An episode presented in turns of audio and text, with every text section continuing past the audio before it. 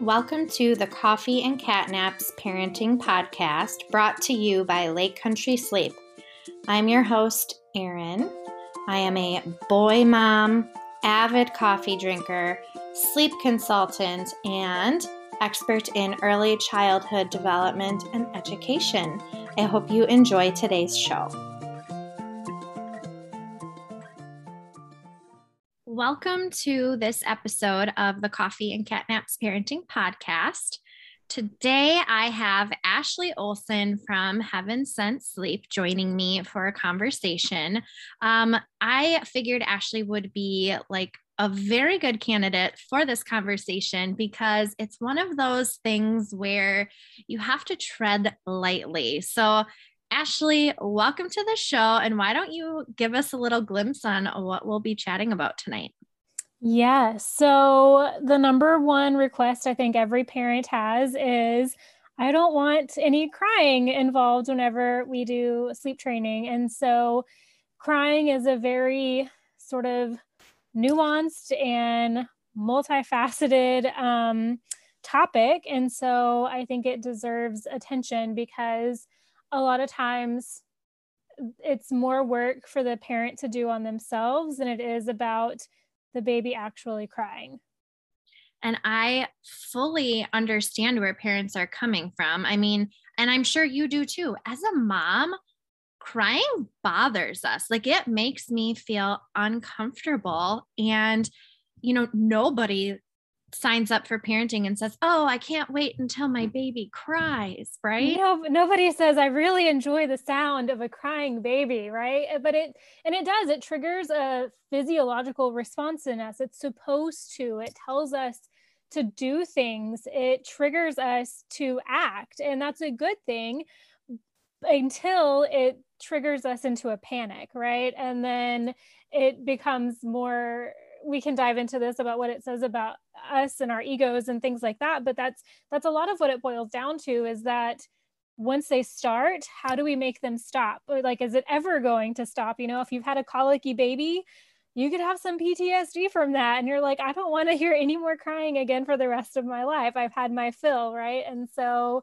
so yeah I mean it's it's not something that anybody ever says that they can enjoy um but when you dive into some of the research about crying, it's healing. Like it's not something that you want to suppress and never get out. Like I think the largest part of being a parent is learning to accept this wide range of emotions that are going to come because if you've ever had a toddler and they wanted a banana and you peeled it for them or you broke it in half to share with a sibling like you know those things are going to trigger some sort of emotion in them. So, you know, oh those things God. happen. Bananas can cause really big feelings, can't they? It is. The things that you're just like, really? That's what we're going to do today? Okay, that's the one. Yeah. so I feel like first understanding like why babies or children cry can be helpful with trying to wrap our our minds around accepting it, right? That it mm-hmm. happens. Um, so, what are the main reasons that babies cry? Well, they're going to have needs that need to be met. They're hungry, they're dirty, they're tired.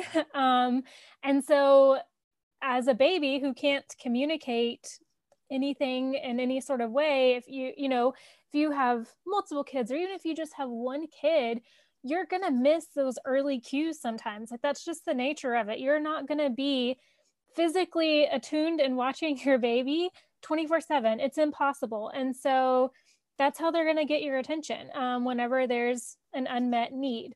Um, they could also be completely overwhelmed and overstimulated. They can't regulate themselves. They're, you know, you've had a really busy day. Um, maybe you were out and about or you were in a crowd or you had um, you know p- people over in your house you know things that they have a very low threshold for um, for being overwhelmed and overstimulated. And so it doesn't take much for them to reach that level and they're going to get it all out with crying. Um, and then again they can be upset and need to cry to express that you know? And so i feel like those are really the main reasons that you see crying. And so if you can understand like it's not anything against you, um, which is how we take it, like a personal attack, um, then you can see like tangibly there is a reason and it's something that I can address and do something about. Yeah. And I don't know about you, but sometimes when I'm personally having like really big feelings and I have a good cry, I just feel better. Absolutely. I mean, you know, there were times where we'd had some crazy day and my kid would cry for five minutes when they went to sleep and they would almost have like their best night of sleep after that you know? It's like they just had all this pressure built up and they let it all out and they were like huh, okay i'm good. I can breathe. I'm good now you know? And so I, I think parents need to understand that the more that we put a cap on it and try to stop it the bigger that release is going to be whenever they get the opportunity to do that. Yes. And I think, you know, helping us to identify those causes can help us reframe our thinking about it and essentially our acceptance of that's just life with a baby and a toddler and you know even a young preschooler or older child even kids have emotions too and there's yeah reason to suppress them. Instead, we should be supporting them. Exactly. That was something that I feel like was frustrating for my husband and I is, you know, we have a set almost seven year old now, and there's times where he's crying, and I'm just like, use your words. Like, why are you crying? Why can't you talk to me? And I'm just like, how do I feel when I'm crying and I have an, you know, I'm upset about something like I don't want to talk about it. I just want to, you know, get my stuff out and, you know, be done with it. And so I think that was something that we weren't prepared for with an older kid is that they are still going to cry and they're still not going to have their words, you know, like you would expect, you know, maybe from an older child. So that was a tough one for us. yeah. So, regardless of their age, what are some things we can do to help our children through these bouts of crying, right? What are I mean, what are your best your best tips, best advice? So, I think starting with a reframe for ourselves, right? Like I have met their basic needs. So I can kind of rule that out, you know, check that off the list. Accepting that they don't have this like high level of emotional intelligence independently and that they need you to help them regulate and remaining comfortable with crying as a form of communication. And sometimes it's not something that you have to fix, it's something that they just need to feel and so um, I, I think that's kind of where you have to start is rearranging how you think about things um, and being able to then tell yourself narrate what's happening and narrate out loud for them because you're naming and validating and um, that's what's going to help build those regulation skills for them um, as they get older you know and you you can see that pay off whenever they do have their words and you see them modeling what you have modeled back for them. So taking a deep breath in the moment, which is like almost a number one reset for me is just taking that pause to be like okay you're crying because so i'm acknowledging that you're upset mm-hmm. and then i'm naming why you're upset if i know why um, you're mad, you're frustrated, you're crying because um, you wanted the red plate and I gave you the orange plate. um, and so, you know, just simple narrate, validate, name the emotion for them. And then it's okay to be upset about that. Tomorrow we can, we'll do, you know, you can pick a different plate, whatever it is, you know, but it's, it's like that kind of sequence of events that can get you through that. And just sometimes I'm like, you know what, just let it all out. And they look at me and they're like, okay, I'm good. I'm like, oh, I wish it was that easy every time. Yeah, but sometimes, you know, they just need that permission to uh, get it all out there. And then they're like, okay, I'm good. Thank you. yeah. And I think the more that as parents, we're able to help them identify why they're crying and put a name to that emotion for them, the more we can do that, the better they're going to get at, you know, developing their emotional regulation in a way where they can communicate it in ways other than crying. And that's not to say that's going to happen all the time, but the more we can model that and help them identify that, the better they're going to get at it. Yeah, totally. I mean, my kids go through this hating the car seat phase as infants and it's so much more triggering for me in the car because I feel like I can't necessarily escape it and I know it's going to last until we get to our destination essentially.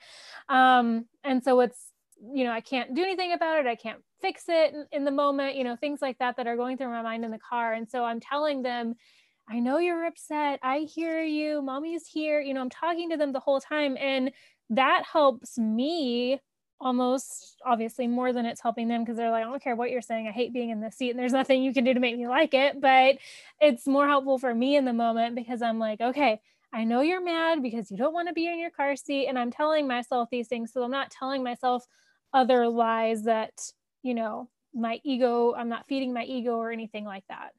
Yeah, that's a great, a great analogy. So when we kind of switch perspectives here, I know you maybe get asked this a lot too, but as a sleep consultant, people are so worried about, well, I don't want my baby to cry during this process. So what is what what can you do? What do you say to a parent who who tries to suppress that instead of support it?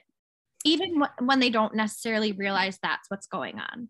Yeah, yeah. So crying is I mean, it's an unavoidable unavoidable part of like the human experience, obviously. And so we can do what we can to minimize it, right? Like we don't want them to cry unnecessarily because we put them to bed overtired or, you know, we did something um, that was really overstimulating at the end of the day or things like that like things that are mostly in our control sometimes it's going to happen that's fine but you know when you're really consciously like in that sleep training period you're doing all the things that you can to set them up to be successful. And so when i talk about sleep training like i talk about how sleep is not something that you have to teach them to do. You're not teaching them how to sleep. You're teaching them how to sleep without certain habits in place. And so that's where the frustration comes from is because you're asking them to do something that is more difficult.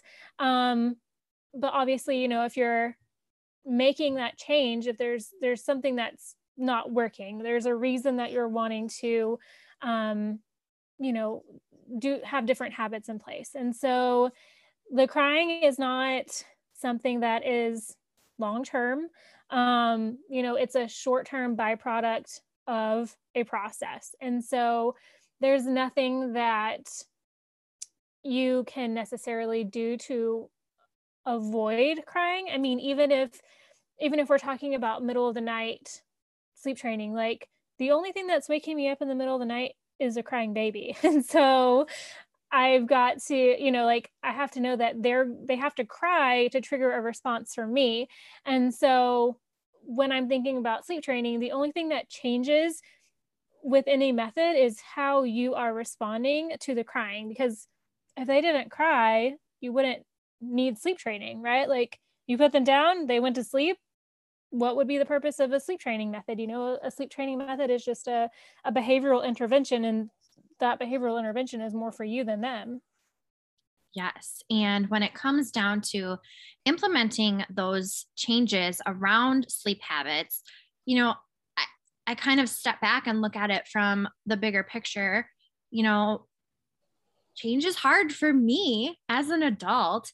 And now I'm asking this of my child. Like, this is all they've known up until this point, And now we're going to rearrange some things, start implementing some new expectations. And of course, they're going to have feelings about that. They're going to be frustrated by that until they get the hang of it. So, are there like certain methods? Um, let's talk about like the no cry method and speak to a speak to that a little bit about is there actually such a method? I think that no cry is a marketing term. Um, it sucks you in and really essentially what you're doing is you're trading tears for time um, because there's still going to be tears because again they've got to trigger a response from you. And so let's take you know maybe the no cry sleep solutions Pantley pull off right? So if you're pull if you're doing that whole thing that she describes you know you they fall asleep you pull out your boob they cry you put them back on you know and so it's that same thing like they they cried and so you did something and so that's all sleep training is going to do they cry you do something and so um it, you can't escape the crying no matter what method that you're using. Like it's just either they cry for a second and you're responding, or they cry for five minutes and you respond. But either way, like the tears are going to be there no matter what you're doing. Right. So when we think about crying from an attachment perspective, and let's keep this on the topic of sleep training. So we're responding with a method. And basically, when you're supporting secure attachment with your child, that's the whole idea that you are responding to them, you know, especially during a difficult time. So, case in point, sleep training. What do you have to add about that? So, when we look at the whole picture of secure attachment, that is built over multiple interactions with your child. And so when you look at the big picture of all of the, the warm responsiveness that you've provided, sleep training is just a blip in that moment. And you are going to be attuned with your child 20 to 30% of the time. And that's in your all of your daily interactions. It's not just as it relates to sleep. And so when we think that we are intentionally missing the mark 70 to 80% of the time, like a few nights of sleep training, even if you're using extinction, isn't adding up to that much. And so sleep training can actually improve or work towards a secure attachment because you're providing a consistent and predictable response as opposed to sometimes you respond this way sometimes you respond that way. That's more chaotic and leads to an anxious attachment. Um, and so when you have a plan when you have a consistent um, and predictable response to them around sleep that is more comforting to them and builds attachment. Excellent Thank you. That was super helpful. And I feel like a lot of people who hear that from that perspective are just going to be like, oh, yeah, that makes sense. Right.